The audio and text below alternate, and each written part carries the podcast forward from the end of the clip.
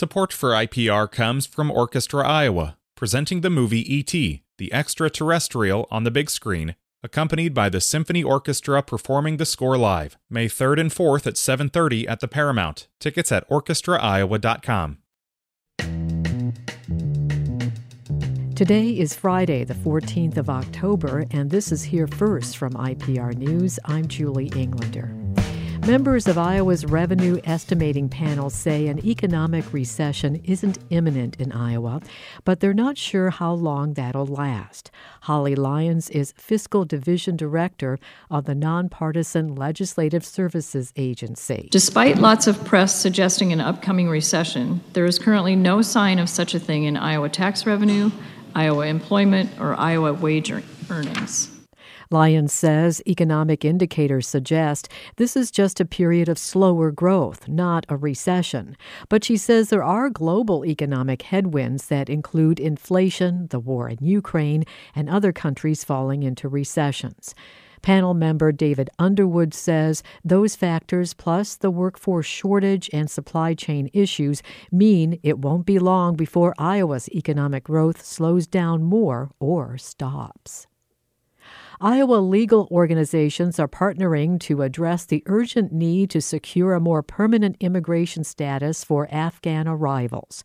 As IPR's Kendall Crawford reports, the Afghan Legal League of Iowa will use a federal grant to coordinate support for the around a thousand Afghans in the state. Many Afghans came to the U.S. as parolees, which only guarantees a legal status for two years. Now, these evacuees need to apply for permanent residency. That's where the coalition comes in. The University of Iowa's Center for Human Rights, the Iowa Migrant Movement for Justice, and Drake University's College of Law's Legal Clinic will expand their capacity to take on more cases. Susie Pritchett of Drake University says it's a resource the state badly needs. I think the community and networks that are it's going to create are going to benefit non-citizens throughout Iowa beyond the length of this 2-year project. The project will also help to establish a virtual help desk. Pritchett says it's a way for unrepresented Afghans from across the state to call in for general legal advice. The entire state of Iowa is abnormally dry or in a state of drought, according to the Iowa Drought Monitor. More than half of the state is classified under moderate drought. Another third of the state faces severe to extreme drought. The Midwest Climate Hub's director, Dennis Todey, says that these conditions come with fire risks. We're dry enough that people do have to be careful with their combines or in fields or, or dry grasses about uh, fires that get kicked off. A red flag warning was issued by the National Weather Service yesterday in portions of western and central Iowa. Officials say any fires that develop will spread rapidly. The last time Iowa saw similar dry drought conditions was in 2013. AAA is reporting gasoline prices in Iowa are about 30 cents a gallon higher than a month ago. Meredith Mitz is a spokesperson for AAA Iowa. She says gas prices in the weeks ahead are expected to rise because of holiday travel, and weather may be another factor. It could be a snowstorm or a rainstorm. It could be a hurricane hitting some of those pipelines. Um, but severe weather has the ability to impact what gas prices we're seeing locally um, even if it's hitting somewhere else, like down in Florida or on the east or west coast. Council Bluffs is where gas is selling for the lowest price right now at 3.59 a gallon, according to AAA, and Ames has the highest price at 3.84 a gallon. Diesel fuel prices are averaging about $5 a gallon in Iowa. This is here first from IPR News. I'm Julie Englander. Hi, it's Terry Gross, the host of Fresh Air. We bring you in depth, long form interviews with actors, directors, musicians, authors, journalists, and more. Listen to our Peabody Award winning Fresh Air podcast from WHYY and NPR. The Iowa Department of Corrections has started a new mail system for inmates. Iowa Public Radio's Catherine Wheeler reports advocates for incarcerated Iowans have found the new system confusing and hard to navigate.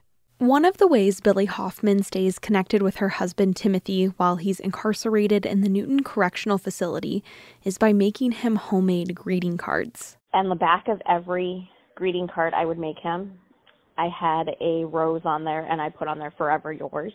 But Hoffman says she's not sending him those anymore because of changes to the Iowa Department of Corrections prison mail system. Since July, all non legal mail meant for inmates must be sent to a third party company, Pigeonly, in Las Vegas, Nevada. DOC spokesman Nick Crawford says once it's received, mail will be opened, screened, and scanned. That scanned mail is shared electronically with the Department of Corrections through a secure dashboard um, that allows us to then view that mail prior to a hard color copy of that mail being sent to each institution. Crawford says inmates will receive only copies of their personal mail. He says the reason for this new policy is the department's concern about drugs, particularly a synthetic drug known as K2, getting into prisons through the mail. But some across the state, including attorneys and the loved ones of inmates, say they're concerned about whether this policy could have negative effects for people on the inside. My first gut instinct when I heard that Iowa DOC was transitioning to um, a photocopy mail system was that it was yet another way in which we deny people that we incarcerate a bit of their humanity that's Allison Guernsey. She's a professor at the University of Iowa College of Law and the director of UI's Federal Criminal Defense Clinic. She says communication between inmates and people on the outside is valuable in maintaining strong connections. She says this new policy chips away at that. There is value in humanity in the physical mail that people receive from the smells of their house to the ability to touch the words on the page and maybe feel the cursive of their husband or wife, or to be able to see the crayon drawing that their seven year old child made for them. The third party service Pigeonly offers subscriptions to communicate through your phone with loved ones through their service. It advertises that if you want unlimited use of their electronic service, you have to purchase a paid subscription. Hoffman says she's opted into using Pigeonly's paid service, partly because it's a little more cost effective for sending photos. I have not tried sending him anything through the mail because it's still, you know, they're going to photocopy it and then send it on. What's the point? And Hoffman says her husband hasn't been receiving some of the mail she sends him through the service. For others, though, this change has been difficult to figure out. Larry Smith and Nancy O'Geary Smith have a son who's incarcerated in Iowa. They say they used to send a lot of mail because it was one of the most consistent ways to communicate with their son. But O'Geary Smith says this new mail system has made it more confusing and difficult to communicate in a system that already has a lot of rules and policies. It's very frustrating. They say they want interaction with uh, loved ones, but what they are doing is a contradiction. It is the definite opposite. But the DOC says an account with Pigeonly is not necessary to continue to send mail through the Postal Service. People can continue to send mail to inmates as long as the senders are properly addressing the envelopes with the right information and the mail meets the DOC's guidelines. But many say that wasn't clear in the policy's rollout. Julia Zielinski, an assistant public defender in Johnson County, says the way this change of policy has been communicated and the lack of clarity is only building more distrust in the system. It shows a lot of disregard for um, them as people, them as members of a community, them as members of a family, and really just sort of treats them kind of as nothing more than a security threat. Zielinski says this change reflects the department's priorities, but questions how officials will balance security and inmates' welfare in the future. I'm Catherine Wheeler, IPR News.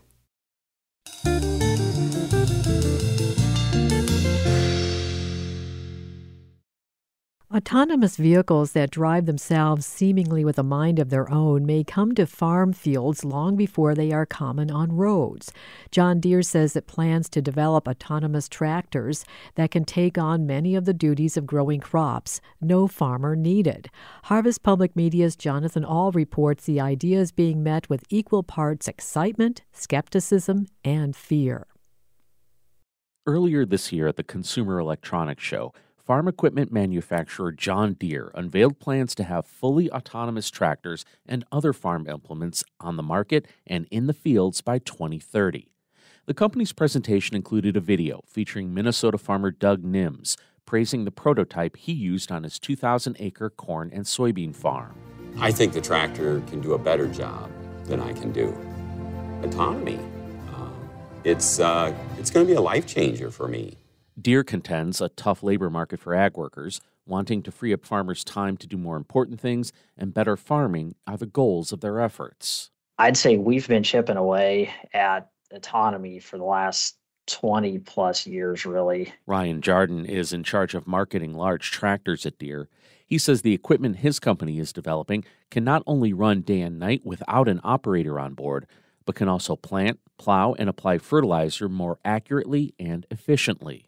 As it automates not only the driving function, but basically every decision point that that, that operator would have made. So, and that can include things like adjusting the tillage tool depth or um, steering around an obstacle, things like that.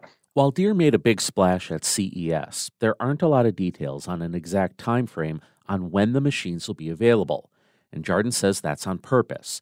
He says this slow rollout is designed to give farmers a chance to process the idea, and the reaction is mixed. I couldn't do it, but then again, I'm past 60. I, I can't see it. Dave Busby has a small livestock and vegetable farm in central Missouri. He's having lunch in a local restaurant after spending all morning on his low tech tractor. He says he doesn't like the idea of sending out a machine to do the work for him. There's nothing more appealing to me than to go out almost in the spring.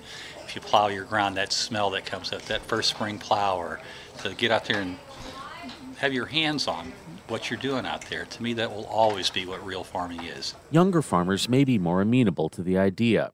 Chris Otten farms 1,400 acres of corn and soybeans in southern Illinois. An easier, high tech way of farming may be more attractive to the younger generation, like his eight year old son. But he also says technology can't farm by itself. And to trust the fact that it's going to work correctly all the time uh, and be able to sit behind a computer screen, I think that would ruin agriculture. And I think we would see a huge issue in our food supply if we went completely that way. You can do that to a certain degree, but again, there's going to have to be a balance point of where does that stop. Otten says as long as autonomous tractors are being set up and run by a farmer who's invested in the land and not by a corporation's technician miles or even states away, it could be a good thing. Others say autonomous tractors could be good for the environment by increasing efficiency. Rob Myers is the director of regenerative agriculture at the University of Missouri. He says that could mean reduced use of fuel, fertilizers, and pesticides they will have an impact in terms of gathering more data that may lead to a higher use of precision application, different seeding rates, different fertilizers, maybe even planting different varieties in places. Even with autonomous tractors, Myers says farms need farmers. Farmers have plenty to do, not just driving tractors. So I think they will keep busy with other things if if the tractors are autonomous. But we'll, we'll see. While Deere and some other manufacturers are moving quickly toward automation, there are barriers that will shut out many farmers, namely the price tag. While Deere is not releasing information on how much these tractors will cost, industry insiders routinely throw around figures of well over a half a million dollars. I'm Jonathan Ahl, Harvest Public Media. Harvest Public Media is a collaboration of public media newsrooms in the Midwest and Great Plains, including Iowa Public Radio. It reports on food systems, agriculture, and rural issues. Follow Harvest on Twitter at HarvestPM. This is Iowa Public Radio's Here First. Subscribe wherever you get your podcasts. I'm Julie Englander.